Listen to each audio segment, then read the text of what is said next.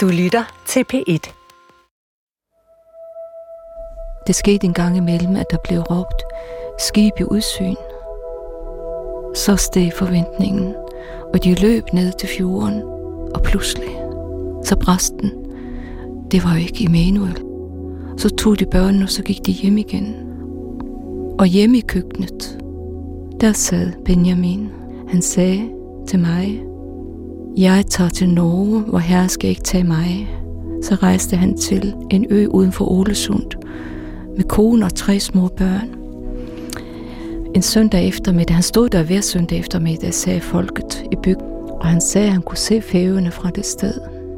Men en søndag eftermiddag, der slog en dønning ind over skærgården og tog ham og kun ham. Og bagved ham stod konen, meget unge kone, de var jo ganske unge, og tre børn. Og han forsvandt ham der aldrig fundet.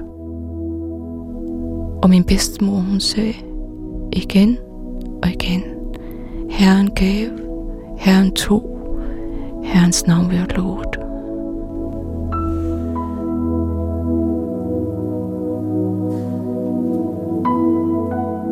Du skal høre en historie om Færøerne, de 18 nordatlantiske uspolerede klippeøer, med de 19,5 timer lange lyse midsommernetter, de pludselige og overrumplende orkaner, der har taget utallige mænd ude på havet gennem tiderne, forrevne skær og irgrønne fjelle.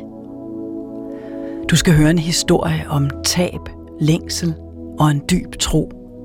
Om verdens bedste folk, som de selv siger, men også et tavshedens folk. Båden Immanuel gik ned. Havet tog den, og mændene ombord. Men troen, den blev. Velkommen til audiens på P1 om den færøske tro. Jeg hedder Katarina Levkovic. Da jeg kunne gå på egen hånd, der gik jeg op på fjellet op og for at hilse på vor herre. Øh, men han var der ikke. Og jeg blev øh, øh, dybt rystet i, øh, i min grundtro.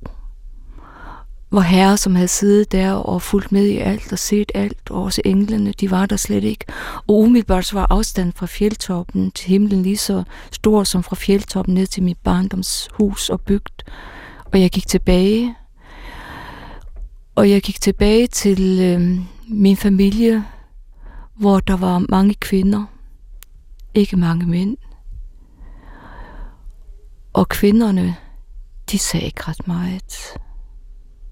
Men på et tidspunkt, så spurgte jeg alligevel min bedstemor, bedstemor, når Gud ikke er deroppe på fjellet, hvor er han så?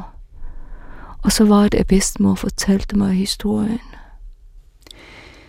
Lisbeth Solmunde Mikkelsen er opvokset på Færøerne. Hun er præst, og så er hun dronning Margrethes lærer i færøsk og rejseledsager til Færøerne. Det siges, at hun indførte den færøske kædedans på kongeskibet Dannebro. For færingerne er dansemennesker, festmennesker, nattemennesker, der kan danse til den lyse morgen. Men der hviler også en alvor over Lisbeth. For ligesom for mange andre færinge er hendes familiehistorie fuld af dramatik, tab og tavshed, men også fuld af gudfrygtighed. Og som typisk for dette folk, så begynder det hele på havet. Hun fortalte, at hun var 18 år gammel. Der sejlede hun fra Vårby og ind til Solmunde Fjord og gik i land. Hun blev forelsket. Gift. De fik deres første barn og anden barn. Og da hun ventede sit tredje barn, det var om forår, det var 1. april, der sejlede bygdens mænd, familiens mænd, de sejlede ud med vores båd. Sluppen, Emanuel, det betyder Gud med os. De sejlede op mod Island, og de fangede meget, meget fisk, mange fisk. De fangede så meget, så en engelsk skåner, der, der passerede dem, sagde, at lasten var så fuld, så regling lå nede ved havets overflade. På vej hjem, sammen med en anden båd, også fra samme bygd, Laura, der forsvandt bådene. Der kom en meget voldsom orkan, storm, og tog både bådene, begge både og, og alle mændene. Og derhjemme, der sad de i bygden, enkerne, og med deres børn. Jeg hørte, de sagde, de smukke, unge enkersbygd. Mine oldforældre, som boede nede ved fjorden, de rev deres hus og hjemme ned og slæbte stener og drivtømmer op og færdigbyggede bedstefars og bedstemors hus og flyttede ind. Pludselig fik jeg et, en øh, oplysning, information, som jeg slet aldrig havde hørt før. Og så sagde han, det tredje det er, at din oldemor græd så meget over sin søn, som hun mistede ud på havet, så hans tårkanal, den stoppede. Og så husker jeg, så gik jeg derned, og jeg gik op på en stor sten, og så holdt jeg ikke en andagt, så holdt jeg en gudstjeneste. Og jeg lyste velsignelsen.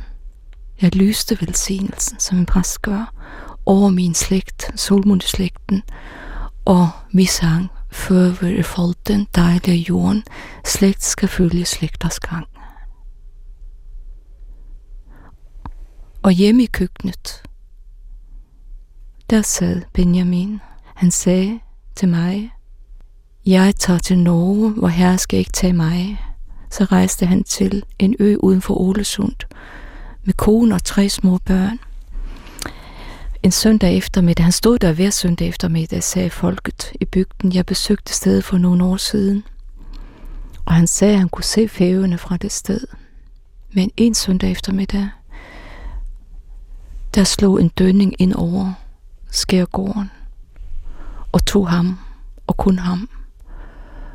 En dønning, det er en gammel bølge, som har oparbejdet sig igen timer og dage, nætter, og bagved ham stod konen, hans kone, unge, meget unge kone, de var jo ganske unge, og tre børn. Og han forsvandt ham der aldrig fundet. Og min bedstemor, hun sagde, igen og igen, Herren gav, Herren tog, Herrens navn være lovet.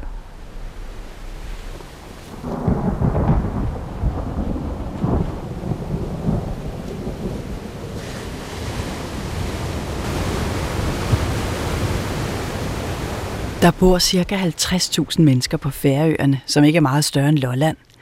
Alligevel findes der omkring 17 forskellige trosamfund og 163 kirker og missionshuse – Kristendommen har sit indtog med de irske munke, der i 625 kommer til Færøerne som eremitter og foreavlere.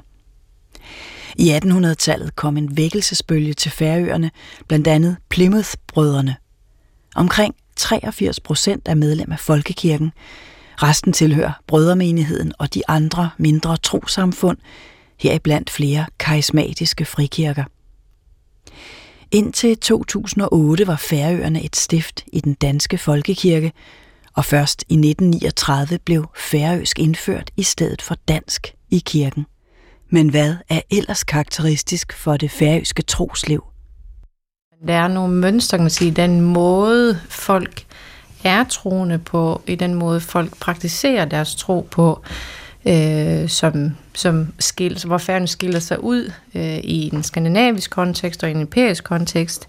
Øh, og det, jeg tænker på der, det er jo, selvfølgelig er der først og fremmest, skal man sige, det, der kendes færgen, det er, at der er så stort et religiøst landskab uden for folkekirken.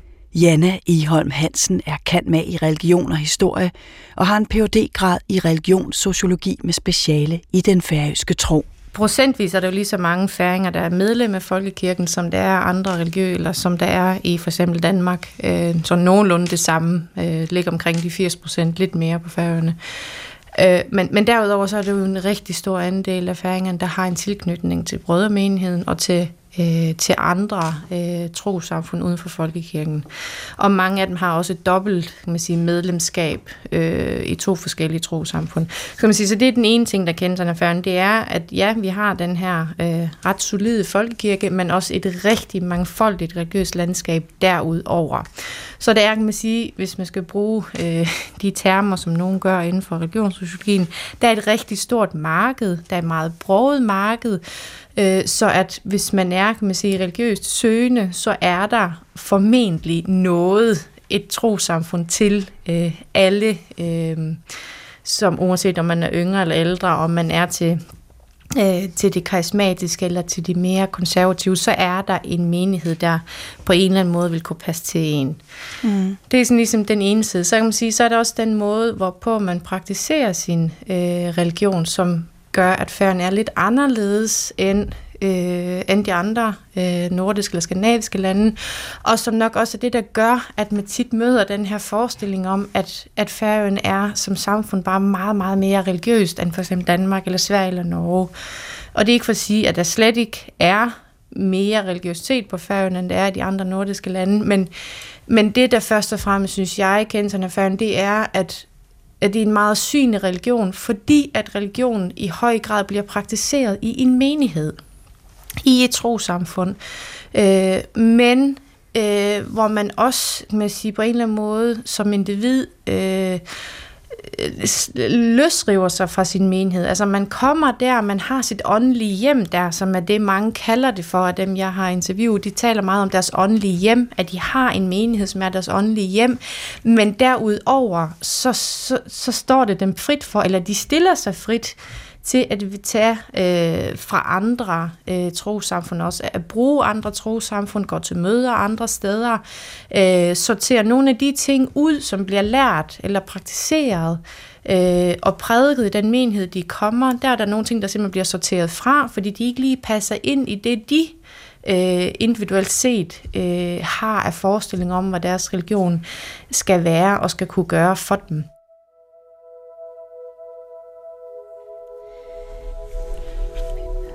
Jeg tror, uanset hvor man fødes på denne klode, så har vi mennesker vores drømme. Det vigtigste er ikke altid, at drømmene går i opfyldelse. For sker der det, så undfanger man blot nye drømme.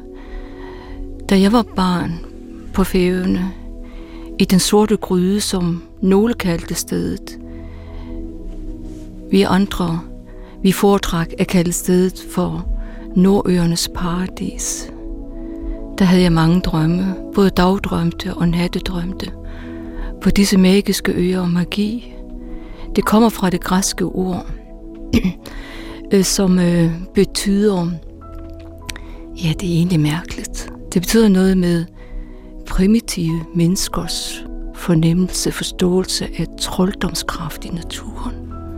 Men det er disse stærke følelse og fornemmelse af, at, at der er kraft og styrke i naturen, som er uforklarlige. De er der. Og de skaber også øh, genlyd og ekko i ens eget indre, ens eget væsen, ens eget liv, hele livet. Det var Nordøernes paradis, og det var, hvorfra min verden gik. Min verden, den gik ud til øh, øen Kune, som ligger ved enden af Klaksysfjorden. Det var der, hvor Noras ark i tidernes morgen strandede. Og så gik den op til Brunnerskær, og det er et højt fjeld, 700 meter højt.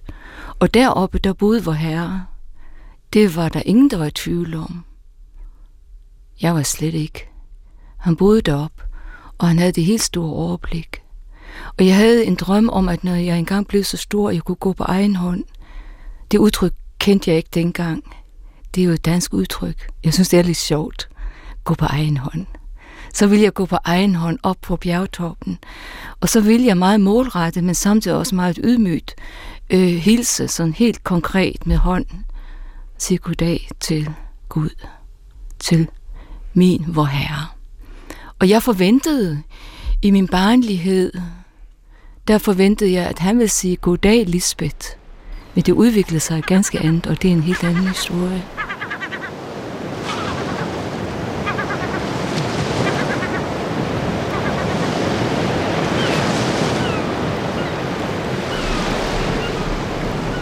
Og ude i den lille bygd uden for Klaksvig, der øh, ligger bygden Øje. Øre betyder det. Det var jo der, hvor Kajen myrdede sin bror Abel nede i præstegårdens have. Det var hvor, der, hvor den grimme ælling kom til verden.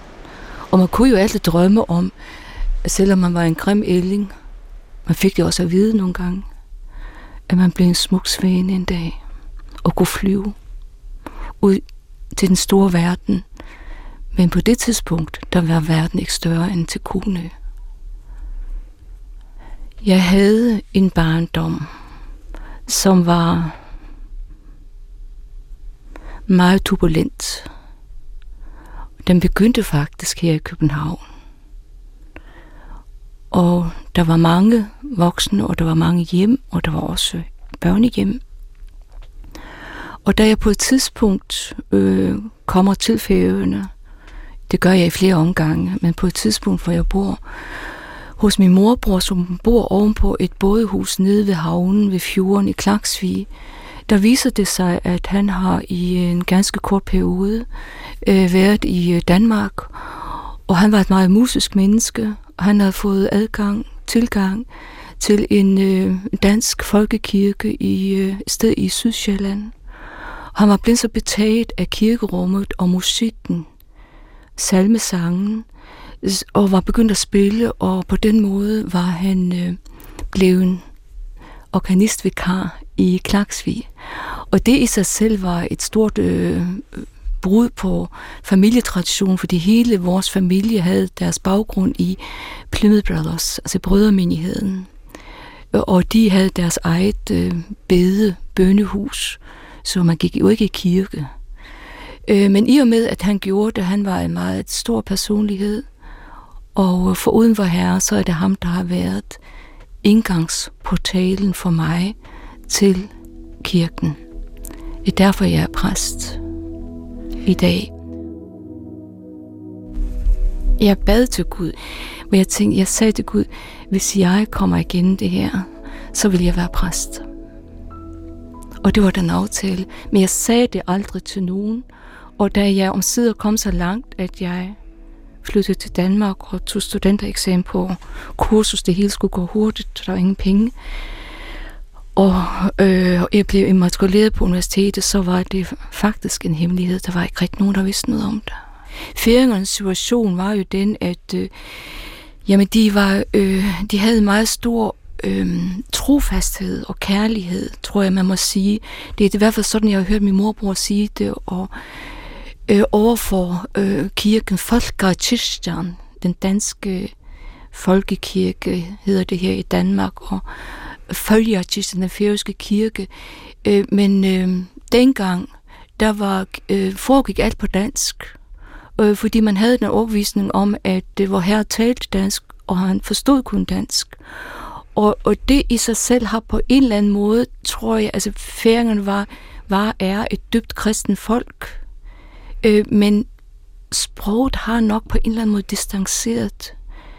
Færingen har en meget stor erkendelse, at jeg ikke her jeg har i eget hus. Der er en, der er større end mig. Der er intet, der kommer af ingenting. Altså, øh, og, øh, og jeg kan ikke, ligesom jeg også sagde i min bøn, det her, det må du hjælpe mig, så ligger det dybt i, i færingen, at det her, det må du hjælpe mig med, og det må du hjælpe mig igen.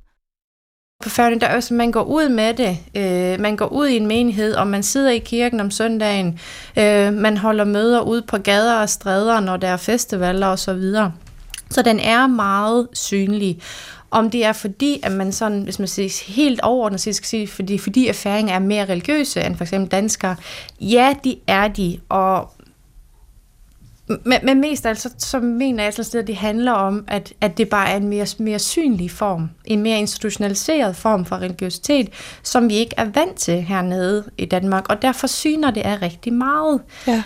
Øh, man kan sige, det er det samme et eller andet sted, da vi havde hele den her debat omkring homoseksuelles rettigheder, øh, hvor man øh, diskuterede, om man skulle øh, udvide lovgivningen, så den også øh, galt antidiskrimination imod øh, homoseksuelle, hvor, hvor der var rigtig mange danske medier, der var lidt um, man sige, både chokeret og forundret over, at religion havde så stærk en stemme i debatten. Men da den debat har foregået i andre samfund, som vi omgiver os med, så har der også været en religiøs røst i den debat. Nu kom den så bare, kan man sige, 20 år senere, på Færøerne. Og, og, og det er ligesom, det, det er lidt der, øh, synes jeg, øh, skillelinjen ligger. Det er, at der er ligesom et tidsperspektiv i det, at, at nu er man i Danmark for eksempel et sted, hvor religioner bliver meget privatiseret. Det er noget, vi gør derhjemme. Det er ikke noget, vi snakker om.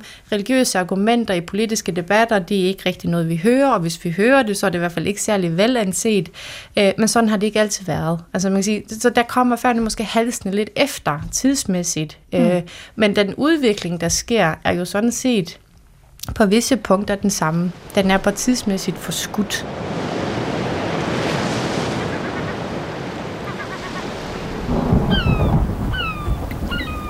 Den voldsomme natur, ja. Himlen og jorden og havet. Det virker, det ikke bare virker, det er stort, og det er voldsomt. Og, øh, og man lever hele tiden med livet og døden. Øh, som en øh, som øh, eksistensvilkår hver eneste dag. Der hver eneste dag nogen, øh, ja, det, sådan er det rundt i hele verden, hver eneste dag nogen, der bliver syge, men der hver eneste dag nogen, der sejler ud, og man siger farvel, og man ved ikke, om de kommer hjem igen. Der er nogen, der tager op i fjellene, man ved ikke, om de kommer hjem igen. Øh, og derfor så har det ligget og, og, og, og ligger øh, bestandigt rigtig dybt i, øh, i menneskene, at øh, i færingen, at de takker Gud og beder Gud om, at altså nu flyver jeg til din nåde og lægger mit liv i dine hænder. Altså det har været nogle af de gamle kinko salmer, vers, ord, som øh, fiskerne og sømændene har sunget, når de roede ud. Og, øh, og også når de var oppe i fjellene og inde i de, øh, inden de gik ned med øh, og hentede fuglene med deres fuglestænger, øh, så knælede de ned og, og bad til Gud om, øh, at han måtte være hos dem, beskytte dem, passe godt på dem, så de kunne komme godt hjem igen. Der er ikke en færing, der er ikke en eneste færøsk familie, der ikke har mistet øh, nærme, deres nærmeste på havet eller oppe i fjellene. Øh, det skaber en, øh, en erkendelse af, som, at jeg er ikke herre over mit eget liv. Øh, jeg har ikke selskab, jeg har modtaget mit liv og en dag skal jeg også slippe mit liv. Men Gud er med mig. Immanuel.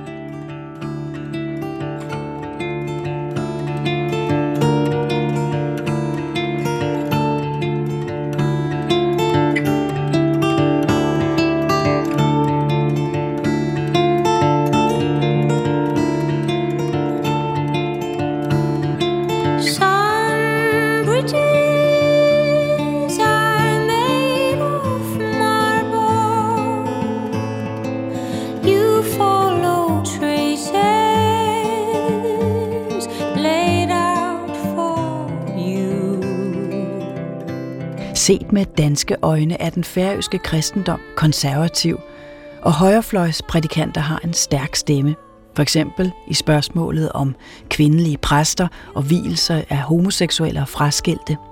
Da danske biskopper skulle prædike på Færøerne i forbindelse med fejringen af tusindåret for indførelsen af kristendommen, var der store protester, fordi Danmark et par år forinden havde vedtaget loven om velsignelse af homoseksuelle.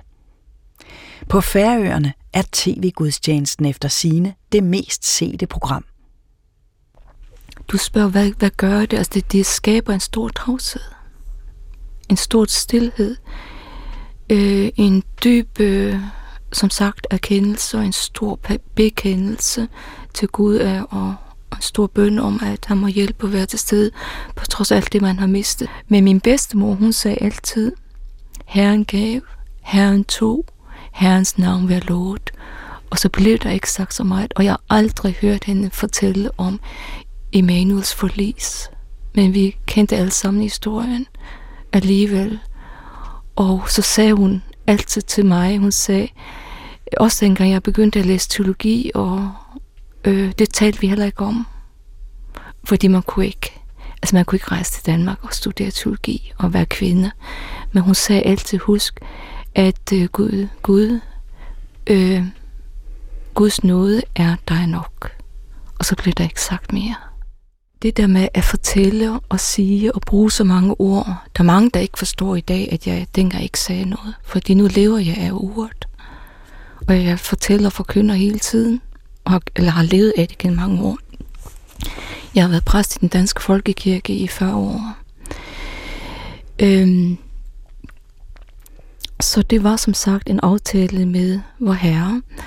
Og, og jeg tænkte, jeg, nu tager jeg det i, i små stykker og små bidder, kan man sige. Det var da jeg fik, øh, øh, var færdig med, hvad hed det dengang, 7. klasse øh, og skulle øh, i realen, så fik jeg at vide, at, øh, at det skulle jeg ikke, fordi jeg skulle ud og arbejde, men så var der nogen, der sørgede for, at jeg kom i realen. Da jeg var færdig med realen, så fik jeg at vide, at jeg skulle ud og arbejde. Det gjorde jeg så også. Øh, og så blev jeg så kassedame i den lokale danske brus. Øh, men hele tiden havde jeg tanken, og jeg følte også, at jeg svigtede ved ikke at øh, øh, opfylde mit, min aftale og mit løfte. Så på et tidspunkt så kontaktede jeg øh, præsten som også var kunde i brusen og på vaskeriet. Og han sagde også til mig, Lisbeth, du skal ikke, du skal ikke blive siden her, du skal videre.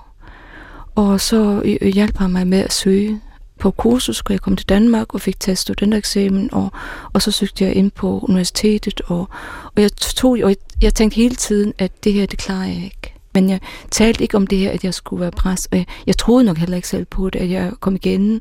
Der, der lå nok også en, en meget stor ydmyghed, og en, en stor, dyb erkendelse af, at det her kommer jeg ikke igen, men altså en eller anden grund, så blev jeg kandidat, og, og så, så søgte jeg også et embede i den danske folkekirke, og jeg kan huske, Øh, jeg fik det embede, det var i Hasle Kirke i Aarhus, og jeg var højgravid med vores anden barn, og jeg kunne huske, at jeg græd. Jeg, jeg græd den dag, jeg fik at vide, at jeg havde fået det embede, fordi jeg tænkte, nu kan jeg nu må jeg, altså nu vil alle kunne finde ud af, at nu er jeg blevet præst i den danske folkekirke, en kvindelig præst fra Færøerne. Altså min familie øh, generelt, hver, øh, de kom ikke til min gudstjeneste, der var ikke nogen, der var med til min ordination. Generelt tror jeg, at det blev bare tit i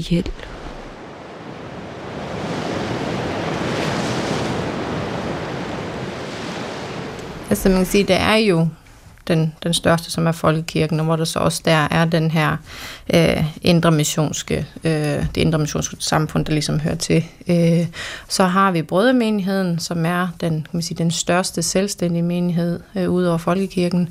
Der er også en katolsk menighed, øh, en katolsk kirke.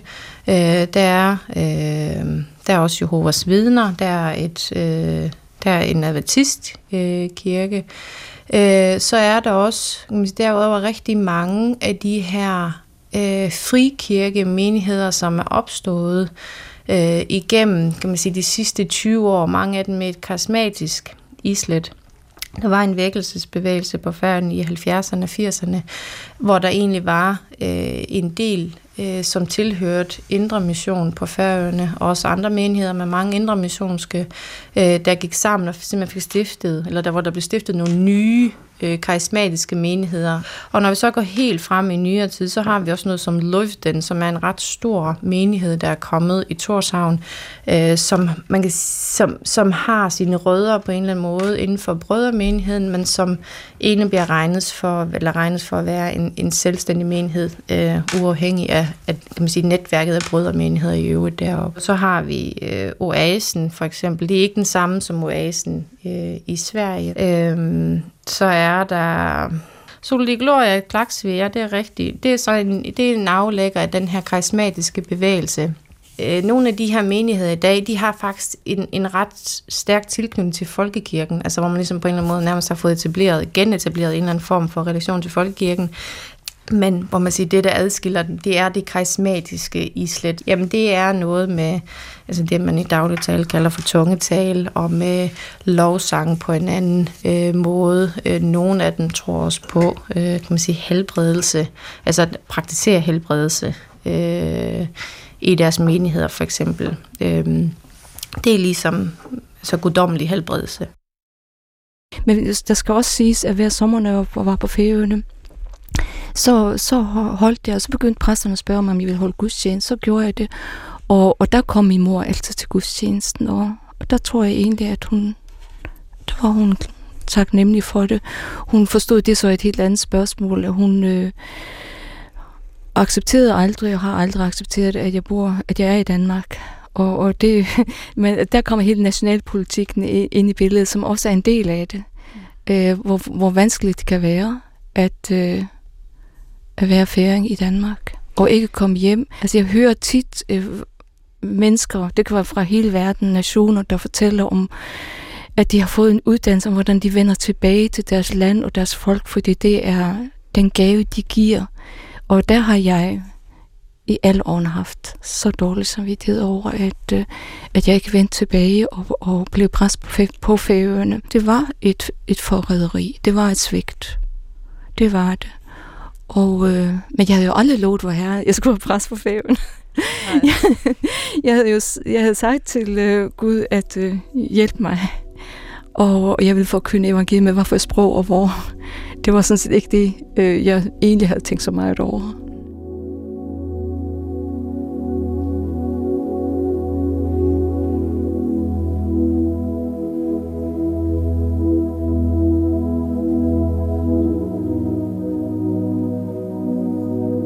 Spørgsmålet om, hvorvidt kvinder skal have lov til at stille sig på prædikestolen, er noget, der kan få sindene i kog. For fem år siden kom en spektakulær sag i medierne, da en ung kvindelig præst fra Danmark fik embede i en lille bygd, Fuglefjord, der har stærke rødder i brødremenigheden. Sagen endte med, at den kvindelige præst meldte en lokal prædikant til politiet for trusler mod hende og hendes familie i en prædiken.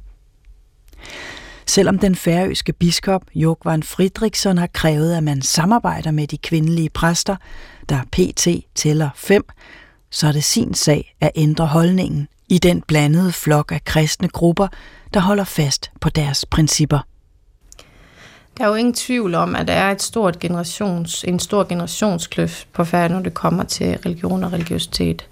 Så man kan sige, uden sådan helt at kunne vide 100% hvad, hvad danskernes fordom eller forestillinger om religion på færne består i, så er der en ældre generation, som stadigvæk øh, kan man sige, praktiserer den her, i et vist, i et vist omfang i hvert fald, øh, praktiserer den her lidt mere konservative, stringente, enten eller måde at være religiøs på. Altså den her måde, at hvis du er religiøs, så lever man på en bestemt måde, øh, hvor man ikke drikker, ikke ryger og de her ting, som jeg lige øh, ramte op før.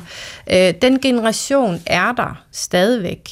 Øh, og de kan godt give indtryk af, at sådan er det generelt på færøerne, men det er det ikke. Og så kommer vi jo ikke udenom, at der har også været nogen inden for det politiske landskab, som står øh, for en ret konservativ øh, tolkning eller tilgang til, øh, til kristendommen, øh, og som har været nogle ret markante røster i øh, den offentlige debat, når det handler om moralpolitiske spørgsmål, som for eksempel homoseksualitet og abort. Ja. Øh, og det er jo den slags historier, der tit når, kan man sige, de danske medier, når det endelig er, at de kigger til færøerne, så er det det, man ser, og det er det, man hører, fordi den, der taler højst, det, det man sjældent hører om i Danmark, det er, hvordan hverdagslivet, eller hvordan hverdagsreligiøsiteten øh, bliver udlevet. Altså mm. det, det, man har, det er de her øh, til tider meget følelsesladet, ophedet debatter omkring moralpolitiske emner, hvor øh, religionen så, eller religiøse argumenter bliver brugt. Øh, og det er jo klart, at det afsted kommer en eller anden forestilling om, at øh, at religion og politik for eksempel er blandet sammen på færøerne, eller at, at vedkommende, øh, eller de politikere, der gør det, ligesom repræsenterer færøerne generelt set. Men, men det, det vil jeg våge den påstand, at det, øh, hvis, hvis det er det, man forestiller sig, så ja, så er det en fordom, eller en... Øh, jeg ved ikke, om det er en fejlfortolkning, men, men, men det, man hører i de politiske debatter, og de stemmer, der er i de politiske debatter, der, debatter, der bruger religion, det er ikke det øh, religiøse færøen, jeg vil sige, jeg stødte på, da jeg lavede øh, mit arbejde deroppe. Hvis jeg tænker kirkehistorisk, så har det jo været, øh, den færøske kirke har haft hele vejen, har den haft sin baggrund. Øh, først, i, øh, først var det de irske munke, og så kom vikingerne, og så kom kelterne, og, øh, og så fik man... Øh, så Sigmund Brestesson, der tog til Norge, og så var det øh, Olav øh, Tryggvason, den norske konge, som sagde til Sigmund, nu skal du tage hjem, og du skal sørge for, at færingerne de bliver kristne. Og, og det blev de så. så blev de døbt af en, ikke ikke kollektivt, som man har hørt nogle steder, men de blev døbt en efter en.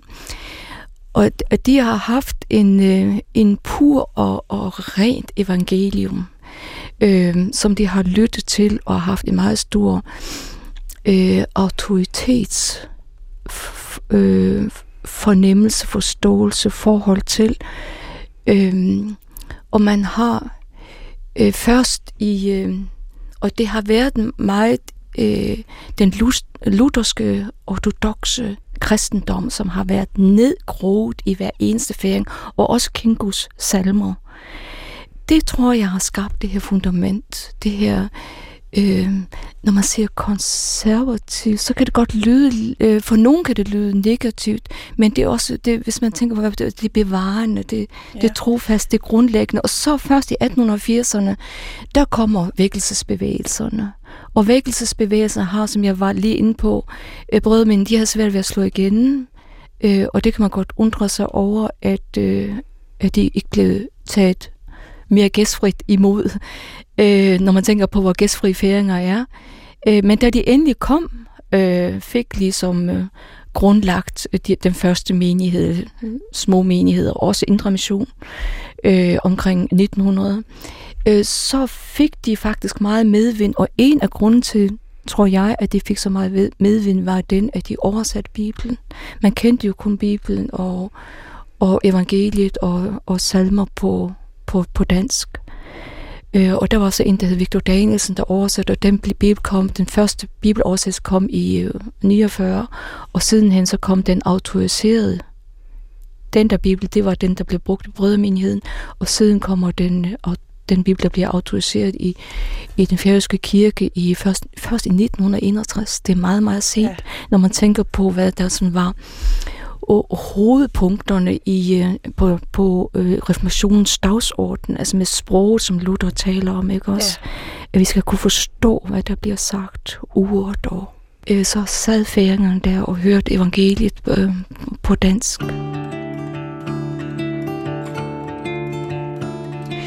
Du lytter til Audiens på P1 om den færøske tro med præst Lisbeth Solmunde Mikkelsen og Ph.D. Janne Eholm Hansen – der altså mener, at danskernes forestillinger, eller ligefrem fordomme over for den færøske konservatisme i religionen, er noget skævvredet.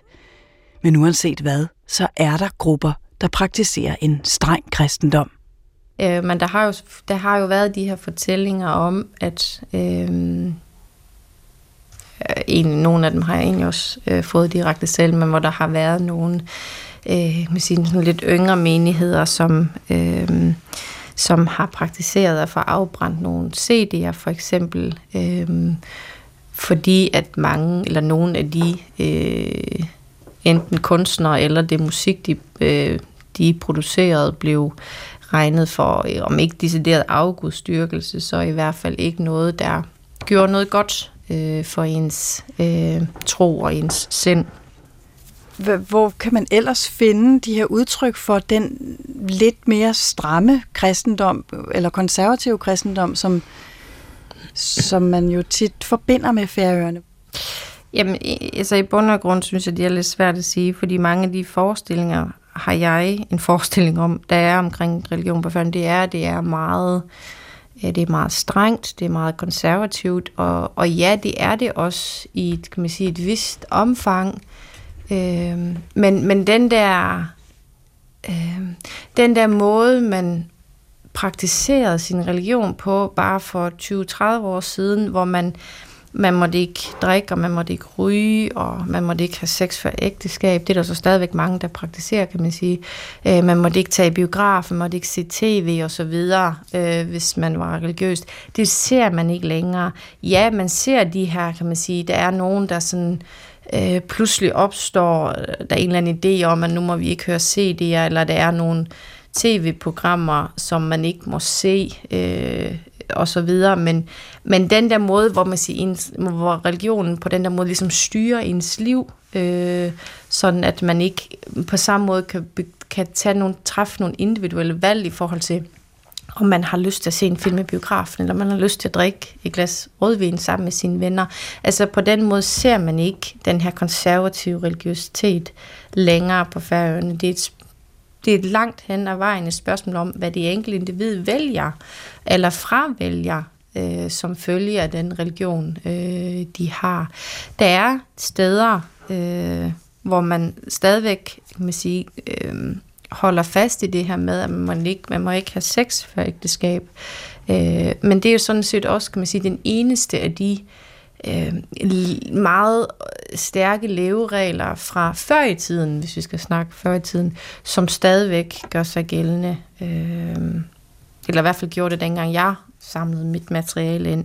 Der var, det, der var det noget, de unge informanter, jeg havde, gik meget op i. Det var det her med, at man ikke måtte øh, dyrke sex for ægteskab, men de kunne ikke se øh, noget fordækt eller noget galt i, at man tog på diskotek fredag aften, eller øh, fik lidt at drikke, så længe det var på en måde, hvor man stadig havde kontrol over sig selv.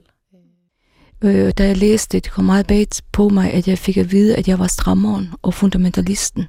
Og sådan har jeg aldrig nogensinde øh, oplevet mig selv, og, og øh, min familie og venner og mine har også rystet på hovedet. Men det er nok en forståelse, man har af færinger i det hele taget at, øh, at vi er fundamentalistiske, og vi er konservative i vores, øh, i vores kristne tro og vores kristne holdning. Den holdning er der også. En lov om øh, diskrimination af hudfarve og øh, seksuel orientering osv., den har været øh, øh, den har været til øh, behandling øh, i lavtingen tre gange og blev vedtaget med meget lille øh, mertal, flertal her. Mm for et par år siden, så det har virkelig været, som du siger, det har virkelig været op ad bakke, og det er svært. Altså nogle politikere, de kan godt finde på at stå og læse direkte fra, fra Bibelens tekster og sige, her står der, at det er urent, eller det er synd at være homoseksuel. Færingerne, de føler, at de er centrum, de er verdens, verdens navle, men man holder sammen, og, og man holder også, også hånden over hinanden, og accepterer hinanden og øhm, hjælper hinanden. Jeg synes, det er en stor... Altså, de lever også i den grad kærlighedsbudskabet ud, at du skal elske Herren din Gud og din næste som dig selv. Og, og der er en større generositet over for de mindretalsgrupper, som der har været. Hvis jeg tænker tilbage til min egen ungdom, jamen dem, der var anderledes seksuelt orienteret, jamen de flyttede, ligesom jeg har oplevet det som præst i Nordjylland, de flyttede til København. Og da jeg var præst i, øh, når Herlev Kirke, Frederiksborg Slotskirke her i Nordsjælland, der oplevede jeg netop øh, den periode, hvor der var flere, der døde af AIDS. Øh, det var en stor smerte. Øh, men uanset hvordan deres søn havde levet deres liv, så kom de, og så holdt vi andagter ude på, på Hvide Hospital, og de tog hjem, og de fik store, smukke begravelser, så man slog ikke hånden af den. Mm. Ikke i sidste ende i hvert fald. Undervejs kunne det måske se sådan ud. Jeg har været diskrimineret, men jeg har ikke op, altså jeg har nok valgt ikke at opleve det på den måde, fordi jeg har været for, måske nogen vil sige, at jeg har været for naiv og dum til at modtage det som diskrimination. Men jeg oplevede det, som jeg nævnte, ved et, et embede, som jeg søgte, som jeg ikke fik. Jeg, jeg tænkte, det kan ikke være rigtigt. Fordi jeg var jo, jeg var jo faktisk vokset op med, at øh, mange af de færøske kvinder, det var dem, der, øh, der bar, øh, altså ligesom babushkerne, kan man sige, i, i Rusland, ikke også? Altså, det var dem, der bar evangeliet videre. Det var dem, der bad aftenbøn med, med os børn, og det var dem, der velsignede os, og det var dem, der holdt søndagsskole, fordi mændene var ude på havet. Og så havde jeg svært ved at forstå, hvorfor man så ikke kunne være øh, præst, øh, og derfor var jeg også naiv nok til, at ikke at ville acceptere det og kæmpe. Øh, men jeg fandt så ud af, at den var forgæves, den kamp ein kom over av beltje og vi sterskom på og vi hente jallorinn av ringa rujtje han vi hea sendte glimor landsor i høtte dans Du lytter til Audiens på P1 om den færøske tro. Og nu skal vi til den mere løsluppende del af den færøske folkesjæl, dansen. Færingerne er, er virkelig festfolk og dansefolk. Ligesom sandkorn, der ligger der på dansegulvet, så ligger øerne derude i det store Atlanterhav. Og, øhm, og det der bølgerne og dunet og bølgegangen og alting, øhm, øh, det bevæger sig i, men, i færingens krop. Altså, det, øh, bølger, øh, øh, blodet, som går igennem årene, det er ligesom havet.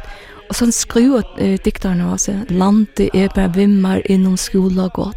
Det er sådan, landet er vimmer innom skola godt. Altså landet, som jeg bare med mig ind over skolens tærskel, og havet, der strømmer igennem mig. Kædedansen, den færøske nationaldans. Biskop Jokvan Fridriksson kalder den sågar den anden treenighed på Færøerne, og har udtalt, at den er en del af magien ved stedet. Før i tiden var gudstjenesterne lange og kirkerne iskolde, så for at få varmen igen efter gudstjenesten, gav man sig til at danse kædedans. Sådan her lød det på kongeskibet Dannebro for et par år siden i et videoklip, jeg fandt på YouTube. Og dronning Margrethe danser med på dækket i færøsk nationaldragt og et stort smil i ansigtet.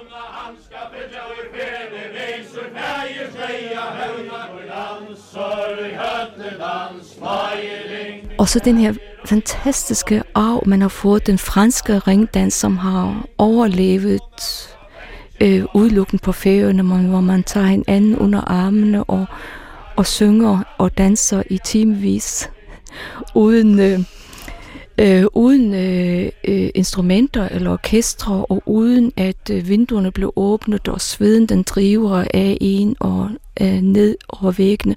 Og der synger man alt. Man synger skabelsesberetningen, man synger bryllupsvisen og brudritualet og den første bryllupsnat, og, og man synger, og man danser, og, øh, og øh, derhjemme i køkkenet, der fortæller man, og i stuen, og ved sengen, der fortæller man bibelhistorien. Og så danser man i øh, timer, om natten. nætter, dage, år.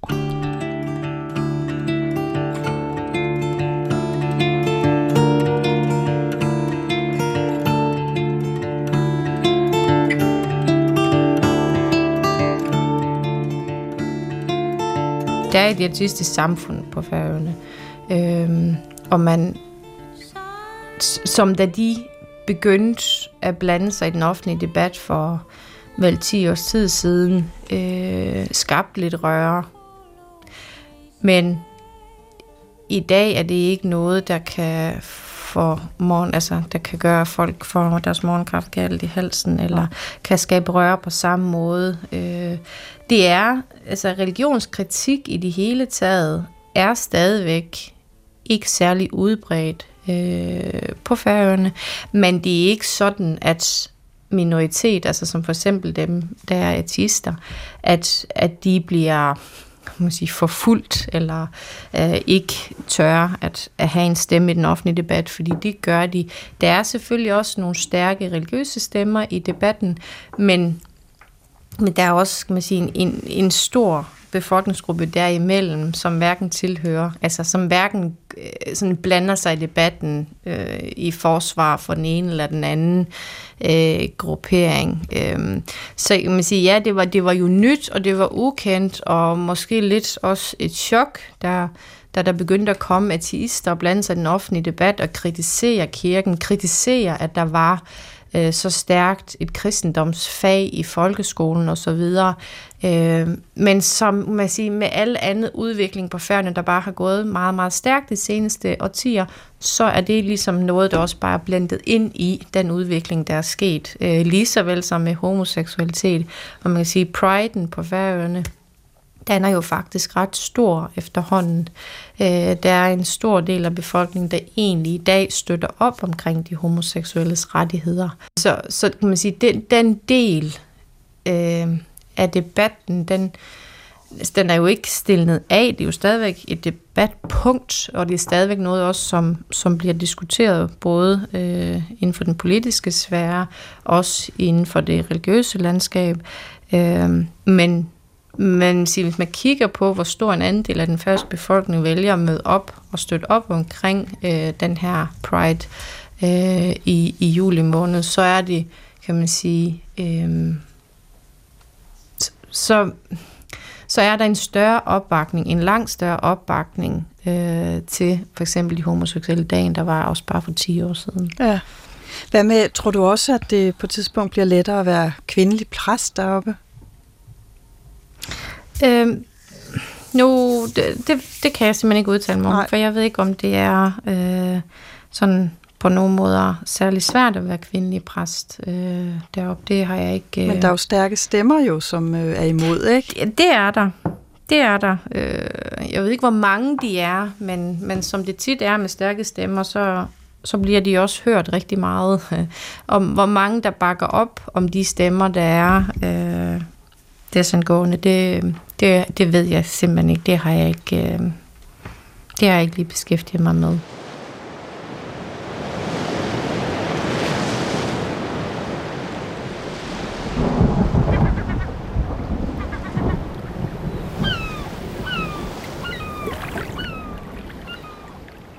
Øh, men i, øh, i 84, da jeg havde været ansat, boet, arbejdet på Færøerne og kom til Danmark, fik jeg en henvendelse fra den øh, kabinetssekretæren, som var tidligere øh, rigsombudsmand Mogens Wahl, om at overtage en stilling som øh, dronningens øh, øh, lærer, underviser, oversætter af dronningens officielle taler på Færøerne og at indøve talerne med dronningen. Den opgave har jeg så haft nu i øh, 44 år. Det har været en gave for mig, men hun er et øh, sprogligt talent og er uhyre flittig og meget velbegavet. Øh, og det gør hun så. Hun gør det så overbevisende, så at øh, både danskere og færinger øh, mener, at hun taler færøsk. Øh, det har været en gave til mig at uh, se øh, uh, Færøen med dronningens øjne, og jeg har været på Færøen uh, stort set hver gang. Og dronningen siger, blandt andet, hun har jo en fantastisk øh, farvefornemmelse og forståelse. Hun siger, det er så grønt, så man tror ikke, den grønne farve findes. Og det er det. Og det samme forhold har hun jo faktisk også, øh, måske endnu større grad, til Grønland og grønlænderne. Øh, og øh, på ferien er det sådan, at, øh, at selvom man kan være en jeg vil næsten sige en fundamentalistisk republikansk politiker, så har jeg hørt en sige, vi skal være selvstændige, vi skal løsrives, men vi vil vi, vi holde dronningen. Det siger ikke så lidt. Og jeg har oplevet at sidde, altså vi sidder i timevis, og, og jeg har altid, altid haft min bedstemors bibel med, og min salmebog, at læse bibeltekster og synge salmer, hvor dronningen lige pludselig siger, den salme, hvor er den flot. Kan de ikke lige prøve at oversætte den? Hun har så meget fornemmelse af, altså og det har været sådan originale færøske salmer omkring havet og, og sømændenes øh, øh, livsbetingelser. Og de, de salmer har vi ikke i den danske salmebog af, af gode grunde, ligesom vi øh, heller ikke på færøerne har Nu falmer skoven Trintumland. De første mange gange, der gik det over flere dage, og, øh, og så, så læste jeg tekster. I begyndelsen var jeg meget i tvivl om, hvorfor færøsk jeg skulle oversætte øh, Kommer du til Amalienborg for eksempel? Ja, Amalienborg, Fredensborg, øh, øh, øh, øh, Marcelsborg, de tre slotte, og så Dannebro, ja. Og så har jeg som regel, foruden øh, teksten, som jeg har oversat, så øh, tager jeg øh, andre tekster, noveller, romaner og færøske digte, færøske salmer, så, så i det hele taget at få sproget ind i øregangen, så man får fornemmelse af, af det her meget, man kan sige sådan, dybe melankolske sprog. Det oplever jeg. Den sidste gang, da jeg var hos øh, dronningen og forberedte dronningens øh, færge tale rejse, øh, det var i 16 øh, der havde jeg en meget stor oplevelse i og med, at øh, dronningen dekorerede mig privat. Det var meget rørende, fordi det, jeg var ikke forberedt på det, og øh, det kom meget bag på mig. Og det fortæller jo noget om, hvor, hvor stort et menneske hun er, fordi vi var to, os to kvinder, inde i dronningens, øh, på dronningens kontor, og så holdt hun en personlig tale for mig. Og jeg blev så rørt, så jeg græd. Det foregik på den måde, at jeg var på vej ud, og så plejer dronningen at gå hen og ringe på en klokke, og så kommer adjutanten og, og henter mig alle ind af, af, af hoffets personale. Og, øh, men så vendte dronningen tilbage og stillede sig over for mig og sagde, jeg vil gerne dekorere den. Og så kom hun med tre begrundelser for, hvorfor. Og det var det, der var så rørende. Og så, da dronning, det var noget omkring altså, min undervisnings... Øh, forløb, undervisning af dronningen og min måde at være præst, færøsk præst og færing i Danmark. Og mit arbejde for færinger i Danmark. Det var meget taknemmelig for. Det var meget flot af hende at sige det. Og, øhm, og så kunne jeg ikke sige noget. så säger jag Jesus vi vet det här. Så säger hon vad vi har. Så säger Jesus vi vet det. Jesus vi med dig. Og så säger vi kvinner kvinna gick med.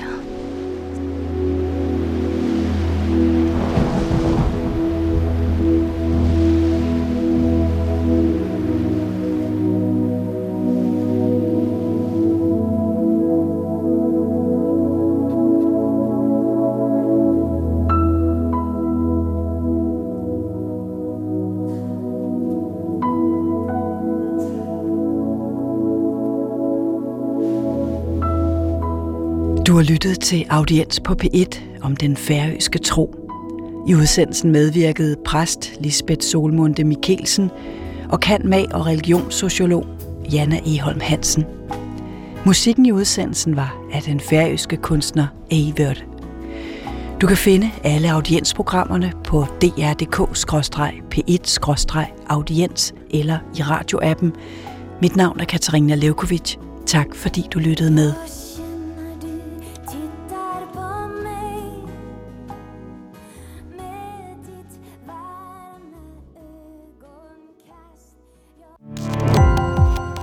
Gå på opdagelse i alle DR's podcast og radioprogrammer. I appen DR Lyd.